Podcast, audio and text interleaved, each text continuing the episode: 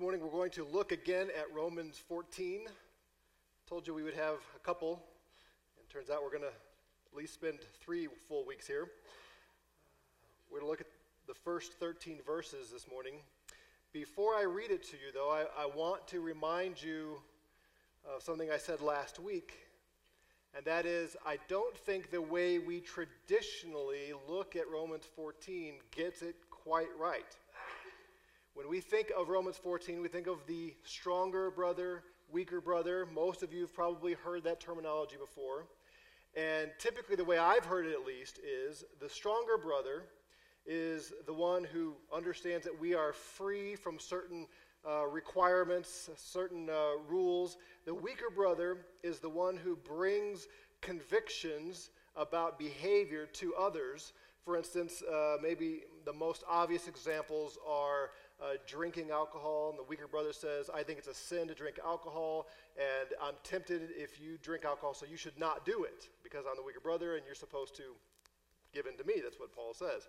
Or uh, one, one that I remember growing up hearing is, you know, since gamblers play with cards and gambling is wrong, you shouldn't play with cards. Uh, at least not with face cards. If you play with rook, it's okay, right? Uh, anybody ever heard of Rook? Guys older than me, people older than me have heard of Rook. Oh, right. Are you older than me? Oh, yeah, okay. Yeah, you are older than me. If it doesn't have face cards and you can't gamble, apparently, and it's okay to play with those, they invented these special Romans 14 playing cards. Thankfully, those that, that deduced that didn't do the same thing with food. You know, like gamblers gamble, and that's wrong, and they eat, therefore Christians shouldn't eat. I'm glad, I'm glad they didn't go that path. Or going to movies. I know a lot of you have heard that. I heard from you that uh, you know I was I grew up in a in a scenario where I wasn't supposed to go to movies because people thought movies were inherently evil. If I go to a movie, then I'm sinning. And since you uh, if you go to a movie, you're going to make me sin. You shouldn't go to a movie either. That kind of thing. That's how we typically have heard Romans 14. That that's the weaker brother, stronger brother. I don't think that's at all what Paul's getting at here. Uh, in those situations, when somebody comes and, and tries to bring a law, a, a, binding conviction on you that the scripture doesn't give us, you, you're not um, defying Romans 14 to say, you're wrong. That's, that's, it's okay if I go see a movie. Now, certain movies, yeah, Christians shouldn't go see, but movies themselves or playing cards is not inherently sinful. That's not the, prop, that's not the point here. So, with that as uh, introduction, uh, let's, let me read to you Romans 14 1 2 through 13. Now accept the one who is weak in faith, but not for the purpose of passing judgment on his opinions. One person has faith that he may eat all things, but he who is weak eats vegetables. The one who eats is not to regard with contempt the one who does not eat, and the one who does not eat is not to judge the one who eats, for God has accepted him. Who are you to judge the servant of another? To his own master he stands or falls, and he will stand, for the Lord is able to make him stand. One person regards one day above another, another regards every day alike. Each person must be fully convinced in his own mind. He who observes the day observes it for the Lord, and he who eats does so for the Lord, for he gives thanks to God. And he who eats not, for the Lord he does not eat and he gives thanks to God.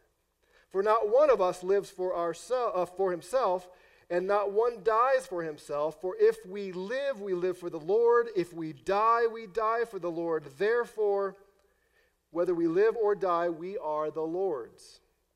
For to this end Christ died and lived again, that he might be Lord both of the dead and of the living.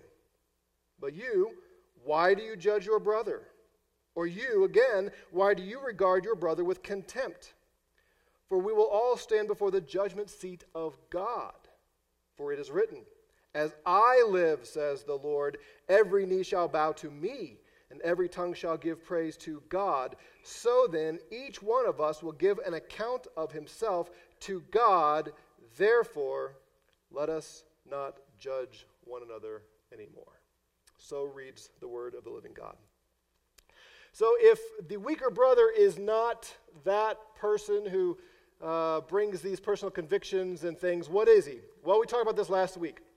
The weaker brother, according to the context here, is someone who is raised in a religion that was not the Christian religion. And think about it, in Paul's day, that was everybody. Nobody was raised Christian in Paul's day.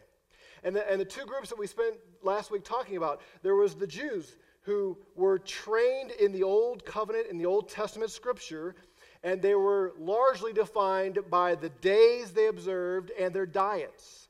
Now, there was much more, to be sure. They, uh, they were forbidden to idolatry and those kind of things, which were the major sins. But part of the role, part of the rules for Jews was they were not allowed to eat pork, for instance, bacon. Remember we talked about bacon, how, how much suffering they had to endure by not having bacon?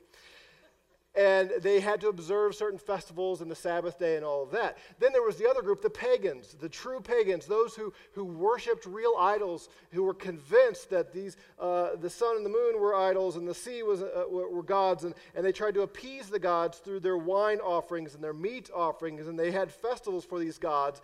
And Paul is saying here when one of this group comes to Christ, someone from a Jewish background or a pagan ba- background, and they come to Christ and they understand that it's not about the rituals, it's not about the days, it's not about the diets, and that there's nothing inherently wrong with the meat and the wine that's been offered to an idol, and yet their conscience is still kind of weighed down when they see this going on by others.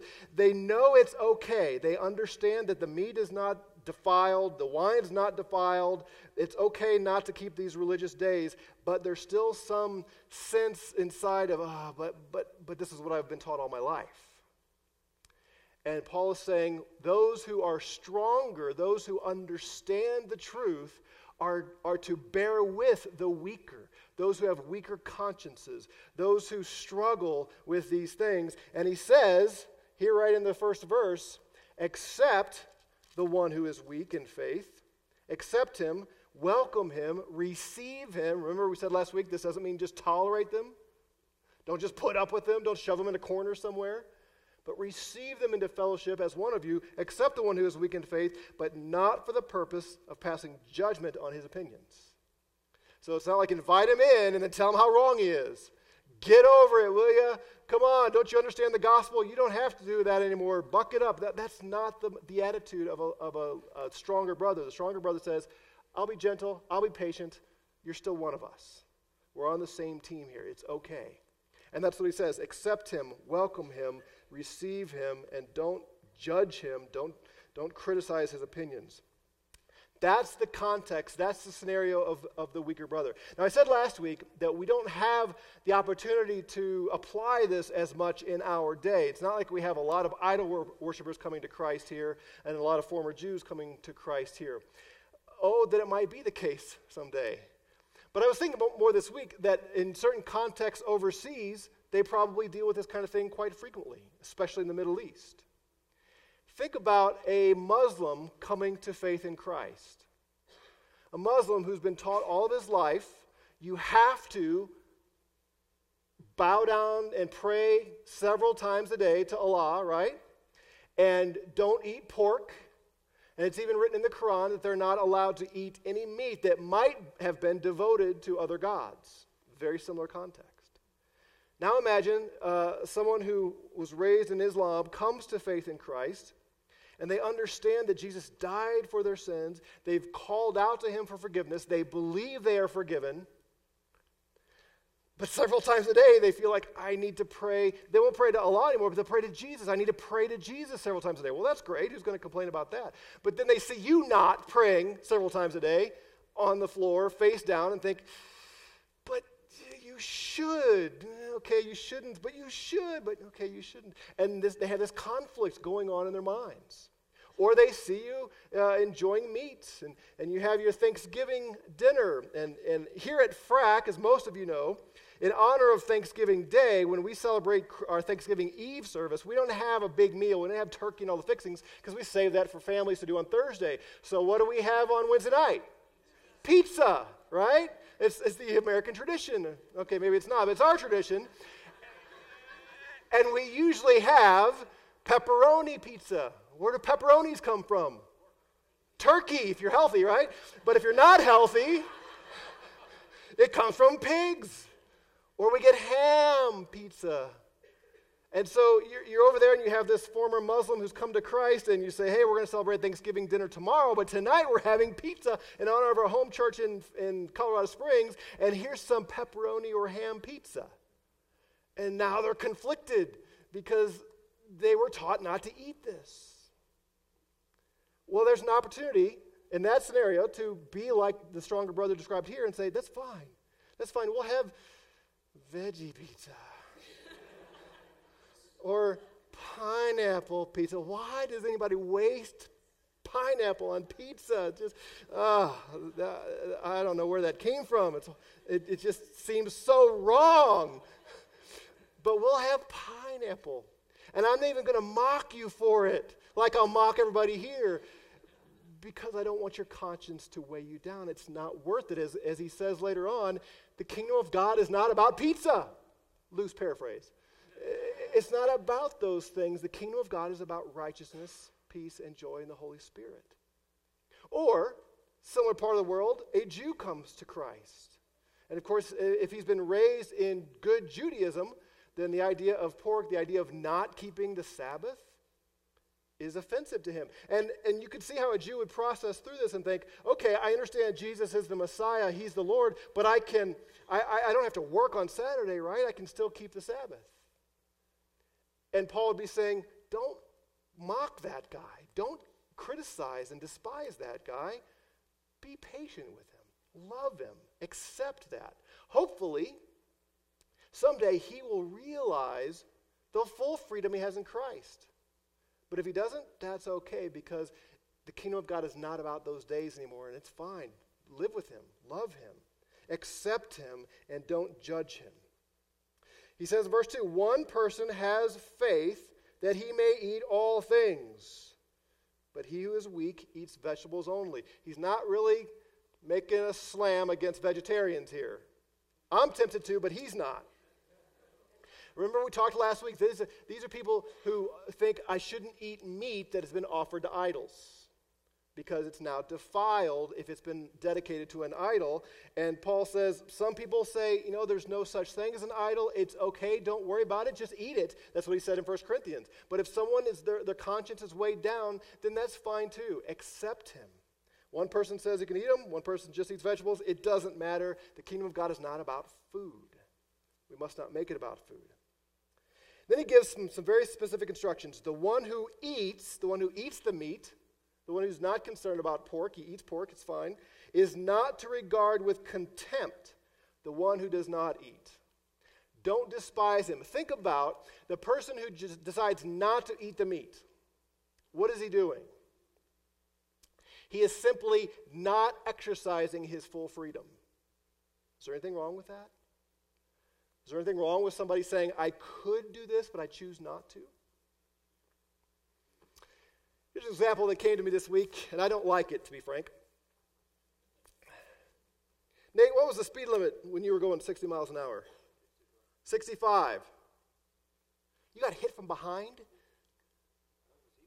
Yeah. Well, he's going at least 65, right? Okay, so Nate was not going the speed limit. The speed limit limits how fast you can go. It doesn't say anything about how slow you may go.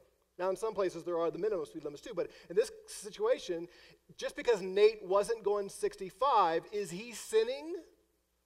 Well, if you're the one behind him, you're thinking, get out of the way, right? That's why I don't like it, because I don't like people to go less than the speed limit in front of me. You've heard what grace is, right? Grace is what you hope to get from the guy behind you that you don't want to give the guy in front of you right? Uh, Nate was not sinning just because he wasn't exercising his full God given right to go the speed limit. He's perfectly fine to go less than that. And he, got, he paid the price anyway for it. The people who don't eat meat in this context are not sinning, they're just not using all the freedom they have been given. Paul says elsewhere, he's quoting, I believe, in 1 Corinthians, he's quoting people who are saying all things are lawful. He says it twice all things are lawful. But then Paul follows up and says, Yes, but not everything is profitable. Not everything is edifying. Just because you can, just because God says you may, doesn't mean you have to or should. It's not always beneficial. It's not always worth your time. And here he's saying, don't regard with contempt. Don't look down upon. Don't despise the one who doesn't eat meat. Why? Because the kingdom of God is not about the food you eat. Who cares what you eat? That's not core to God's heart. So don't look down at those people who don't enjoy all the freedom they could. Then he turns to the, to the, former Jew, former Muslim, former idolater, the one who says we shouldn't eat meat and such, and he says, Now you don't condemn the one who does. It's not okay for Nate to condemn the guy that does go 65 miles an hour. Now, the law condemns the one who goes 70 miles an hour. That's usually us, me, guilty. 69, because they won't pull you over for five over, right? Just four. Don't listen to that, children. You obey the law. It's the limit, it's the law. He says, Don't condemn the one who does eat, the one who does exercise his freedom. Again, the kingdom of God is not about food and drink. Why? Why can he not condemn the one who eats? Because God has accepted him. If God accepts me who eats pork, probably too much, God accepts me who doesn't obey these rituals and these festivals and such. If God accepts me, then who are you to not accept me? Is his point. Who are we to look at somebody and say, well, you meet God's standard, but you don't meet my standard? That's not okay. Who are you to judge? This is right out of Paul's words here. Who are you to judge the servant of another? Look around the room. See all the people next to you, in front of you, behind you? Go on, look, look. Thank you. None of those people are your ultimate judge. You're not going to stand and have to give an account for yourself to anyone in this room. You know who gets this? Kids get this. Some of you have been here. Some of you have been the older child. Some of you have been the younger child. Some of you have older and younger children, right? So I see this uh, phenomenon in my household. The older children seem to believe they have an inherent authority over the younger children, right? Uh huh. Poor Gabe, he's got four parents mom, dad, older sister, not quite his old sister, right? That's, that's his life. Constantly, people telling him what to do, not do. Constantly. Don't do this, don't do that, don't do this, don't do that. What's Gabe's easiest and most effective response when one of his siblings tells him what to do? You're not dad. I don't give an account to you. He doesn't say that whiny. He says, You're not dad, and goes about his business. It's really kind of what Paul's saying here. Nobody else in this room is dad except I'm your dad. you're not going to give it, you're not going to stand or fall based on whether or not you meet up to the standards of the people around you. They're not your judge. That's the terminology he uses. He's, actually, it's a stronger terminology than even parenting. He says, Who are you to judge the slave of another? We are slaves, we are servants, but not of the people in this room. We are servants to Jesus Christ. He's the master. His p- opinion is the only one that should really ultimately matter to us. He says, To his own master he stands or falls. You stand or fall to your master, not to somebody else, and he will stand. So you're tempted to judge somebody, to condemn them, but he will stand because the Lord is able to make him stand. Christ will do this. He will cause him to stand before him innocent and righteous because of the cross. So it's not about meeting each other's standards, it's about meeting God's standards. He goes on again. One person regards one day above another. He picks out a, a, Sabbath day and says, we should keep the Sabbath. Or he picks out another day and says, we should do this. Okay? Another person regards every day alike. There is no Sabbath day. There is no special day. There is no whatever. Every day is precious to God. Every day is holy. Paul says, fine. Those are both fine. Each person must be fully convinced in his own mind. You decide with your conviction, what do you think the scripture says? He who observes the day observes it for the Lord. See, we get ourselves in trouble when we start determining motives. We condemn, we criticize, we judge because we're convinced those people are not really genuinely serving Christ. If they were serving Christ, they would observe this day like I do, right? See how that logic works? I know you don't really want to please God. Why? Because you don't do the things I do. well, we just said, I'm not the judge. You're not the judge. So Paul here is saying the person who observes the day, who sets aside that special day, he does it for the Lord. And the one who eats the meat freely, he does so for the Lord. He gives thanks to God. Every time I eat filet mignon wrapped in bacon, I promise you, I give thanks to God. It's wonderful, it's glorious. He says, and the one who doesn't eat, for the Lord he doesn't eat. Why does he refrain? Why does he not enjoy all the freedom he could? Because he thinks it's pleasing to the Lord. He honors the Lord with this. And he gives thanks to God for what he does eat. And Paul's saying it's not your place to condemn or despise those who do it differently. He says, For not one of us lives for himself. Not one dies for himself, for if we live, we live for the Lord. Or if we die, we do- die for the Lord. Therefore, whether we live or die, we are the Lord's. In what I just read there, we are the Lord's, there's a very important grammatical mark at the end of it Lord apostrophe S. Now think back to your grammar school days apostrophe S is what? Possession. Do you realize what Paul just said? Whether you're alive or you're dead, you, me, we are the Lord's. He possesses us. As much as Americans don't want to believe this, we are owned. If you are a Christian, you are owned. You have a master. You have a Lord. We confess Jesus as Lord. That means he owns us. That means he has the right to tell us to do whatever he wants to tell us to do. Now, in context here, the emphasis is somebody else around here, they're not your Lord. You don't belong to them. But you do belong to Jesus. He owns you, and He paid a high price to purchase you. He goes on.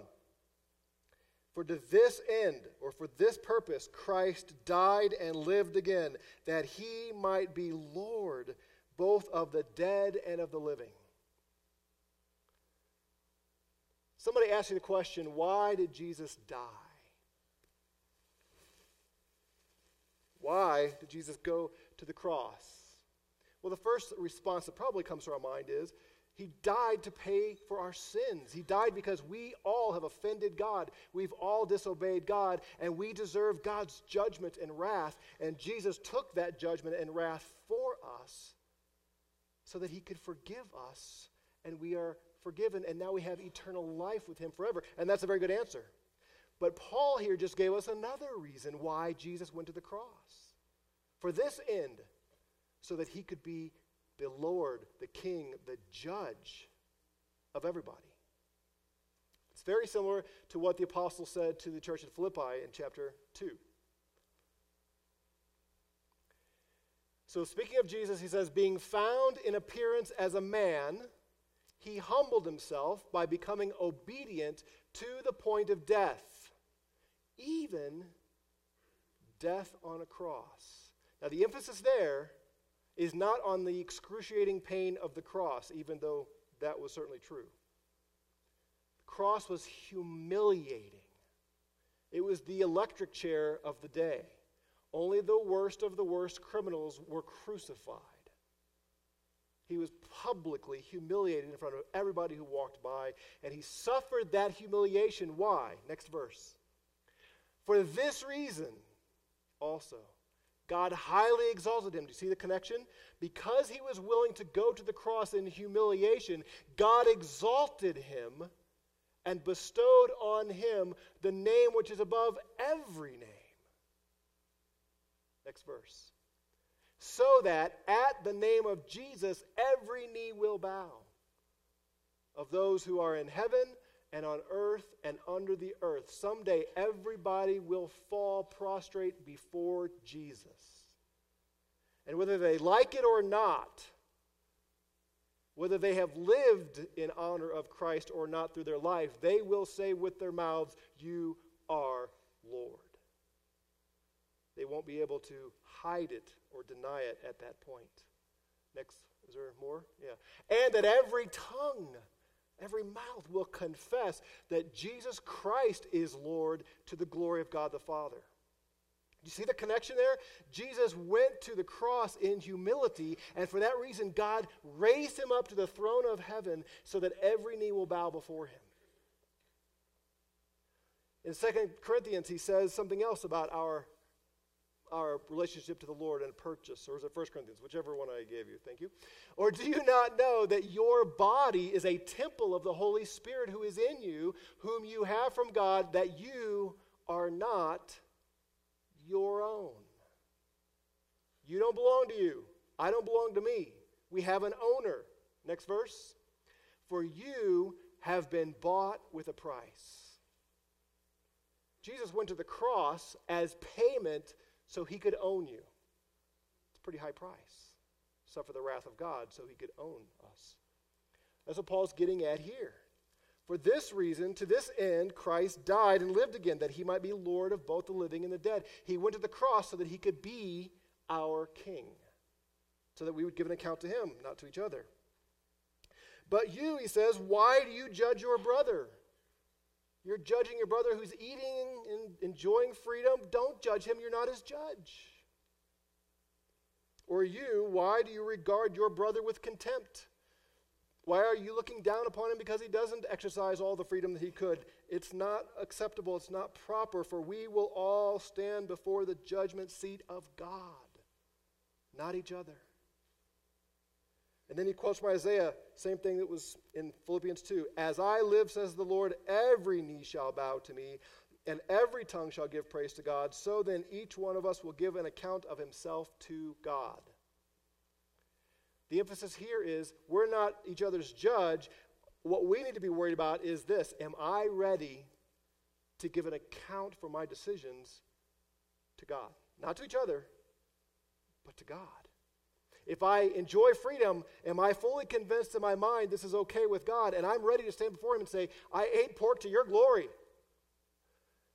And I didn't observe those special days for your glory because I believe this is what you came to do to free us from those rules and regulations. Or are you ready to stand before Him and say, I denied myself those things because I wanted to please you and honor you? And I did keep those festivals and those days because I wanted to please you. We're going to stand before Him Every one of us someday is going to stand before Him and, and say, Here's why I did what I did, or here's why I didn't do what I didn't do. As most of you know, on uh, Friday I turned 45. Yeah, yeah. And uh, so my, uh, my wife asked me to take the day off, and I did. And so I came downstairs, and uh, there before me were three envelopes. And one of them said, physically strenuous birthday package. The second one said, not so strenuous, physically strenuous birthday package. And the third one said, couch potato birthday package. See, day two of the NCAA tournament. Oh, this could be wonderful. You know, I had visions of sitting there on this sofa all day and all night watching like 14 hours of basketball while my wife and kids brought me everything I could possibly want all day. This would be perfect. But, you know, my pride got the better of me and I picked the physically strenuous birthday package. So we drove out to the trailhead of the uh, incline on Friday. Yeah, I had never done that before and got about, I don't know, a quarter of the way, a third of the way up, and I thought I was going to die. now, wait, hold on, hold on. Not what you think. I, re- I really just thought, I don't, I don't think I can go any farther. But it's, it's not because I was so tired yet. See, before I opened the envelopes, they made me a three egg omelet with ham, I think it had ham, and peppers and mushrooms and they brought me a huge piece of sourdough toast just dripping with butter. And then, uh, uh well, as my birthday, so um, if you've not ever had Delbert Tuxhorn's carrot cake, you're going to have some in heaven. I'm, I'm sure God's going to ask him to make people this. It's really, really great. What makes it so great is it has about three inches of cream cheese icing on top. Well, maybe not that much, but it, oh, great stuff. So, so after this huge omelet and toast, I had a big piece of, of carrot cake. Don't judge me. Have you not been listening? Don't judge me. So I get about a third of the way up the incline, and my insides basically said, Look, either we will digest your food for you, or we will help you get up the mountain, but we're not doing both. You pick. And I, I, sat there, I thought, I can't go any further. I'm looking for the right place to, um, yeah, that. And I thought, I, I, I can't go any further. I'm going to die right here, right now. Or maybe if I could get some relief, then I could go. And I'm having this battle inside. All the people are walking by, judging me. They weren't here. they weren't at church last Sunday. They didn't get the message. And, and of course, what's on my mind is maybe nobody has to know about this. And then I thought, oh no, Chris has already put this on Facebook. She's got a picture of me sitting there, like, thank you, honey. I love you too. So everybody's going to know, and I'm going to have to answer to Rick Stevens. And Ken, are you here today, Ken? Ken's the one that took me in the, thanks, Ken. He's the one that took me in my first and only 14er. And uh, I almost died on that trip, too. I, I told Kristen when we started, I don't really want to do the incline, I want to have done it. and she wisely said, Well, you can't really have done it unless you do it. So I'm sitting thinking, I'm going to have to give an account to all these people. They're going to mock me, my staff. You know, I'm never going to hear the end of it from Ben and Dan and others if I, if I uh, not to mention Linda, if I don't. Uh, if I don't make it up this? Well, in the Lord's grace, I, um, I, I, got some relief, not the way you're thinking, but I don't know, Dr. Van Oss, what the proper, appropriate medical term is, but a couple of good uh, exhales, if you will, belches, and whew, feel like a whole new man, so up we go. And you know how it is, those of you done it, you know, it's 100 steps and then you pause, and 100 stairs and then you pause, and it's 50 stairs and then you pause, and it's 25 stairs and you pause, and it's 15 stairs.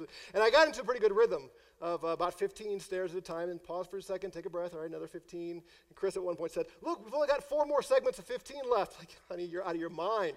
We've got like 10. I was right, by the way. Ah, one step at a time, one step at a time, one step at a time.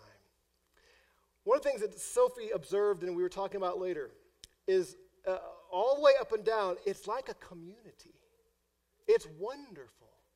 You've got entire different uh, diversity and demographic going on here. You've got, you know, uh, people who are, these guys who are 80 just flying up past you. Like, come on. Now, there were a couple of guys that looked like they were in way better shape than me, and they were huffing more than I was. Like, oh, I like that. That's good. That's good. That's good. You got little kids like Gabe, you know, flying up and flying down. Dad, you coming? Yeah, flying up, flying down. Hey, Dad, you coming? Flying up, flying. Dad, you coming? Yeah. Can I go up to the top and wait for you? Yeah. Come back. Are you okay? Did you die? Okay, no, you know, back and forth, back and forth, back and forth.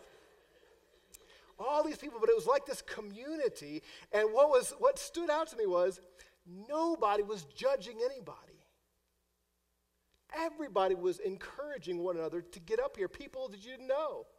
I heard this one gal who was about 12 steps behind me.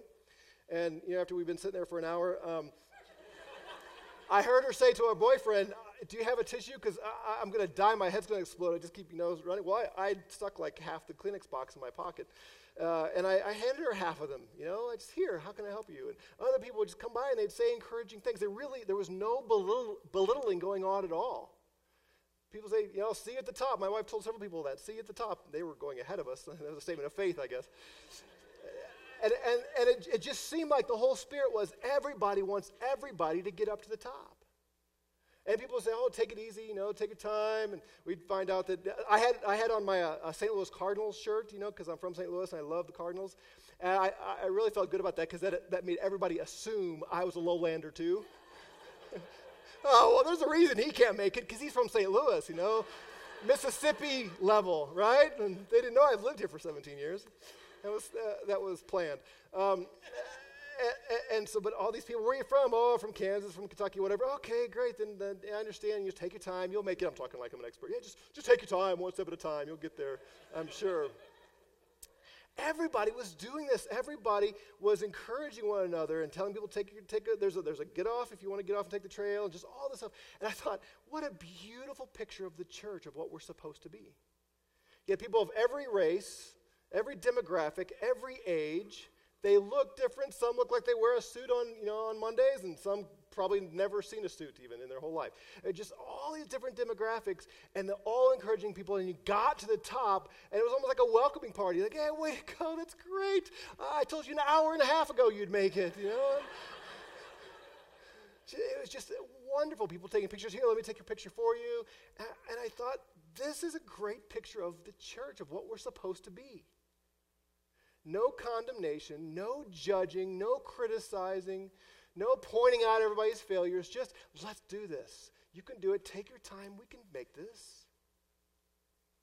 And I, I was thinking about this passage and thinking, that's what he's talking about. It's just about making it to the end in faith. And you know what? So as I was sitting there thinking I'm going to, you know, have to answer to Ben and to Dan and to, you know, what am I going to tell my kids if I decide to bail out early and all that, I finally came to the conclusion uh, it doesn't really matter what anybody else thinks. I'm not doing this for somebody else. I really don't care. If I if I'm going to implode and, and, die right here, if it's wiser for me to just get off the trail and, and swallow my pride and, and stop. It doesn't matter what anybody else thinks. It matters what Jesus thinks. I actually had that, that thought. Is, is, is he going to be proud of me if I push through this purely out of pride? No. But endurance, even through hard things, I think there's some character building there. And we got up there and just reflecting on this is such a great metaphor. And that's the kind of thing Paul's getting at is it's not about food and drink and days or not days. It's about encouraging one another, loving one another, supporting one another, helping each other get to the finish line. But if we get so wrapped up in people who aren't doing things the way we think they should, people who aren't meeting my standard or your standard, and we start getting critical of all their failures, we're not living up to what Paul's talking about here. The conclusion in verse 13a is therefore, since you're going to give an account to Jesus for yourself, not for anybody else, and they're not going to give an account to you because you're going to stand before his judgment seat, then stop judging one another. Instead, encourage one another. That's how he's going to finish the chapter. Don't judge. Don't put stumbling blocks. Don't try to trip them or knock them back down the incline. Just so that uh, you can say, well, if you'd have done it my way, see, you'd be fine. Encourage, exhort, motivate, draw people up, help them up. Let's see that each other gets to the end. That's the point. But if we get caught up in rituals and routines and traditions and our own man made rules, all we will do is cause people greater heartache, and it's hard enough getting to the top as it is. I made it. There were times I wasn't sure at all that I was going to make it. That that trail looks awfully good. Maybe I could just sit here forever. People would helicopter in food or something for me. Maybe Jesus will come back today. That'd be fine. but we made it. And my lovely wife, she did not make me feel the least bit bad that she was the one saying, Come on, you can do this. She was out there leading in front of me. Why? Because she loves me and she just wanted me to keep going. Isn't that the message? Isn't that what Paul's getting at? Don't judge one Let's pray.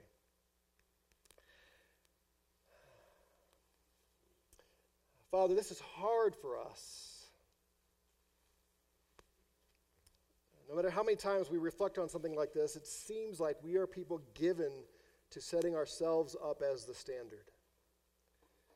And it's easy for us to major on minors, to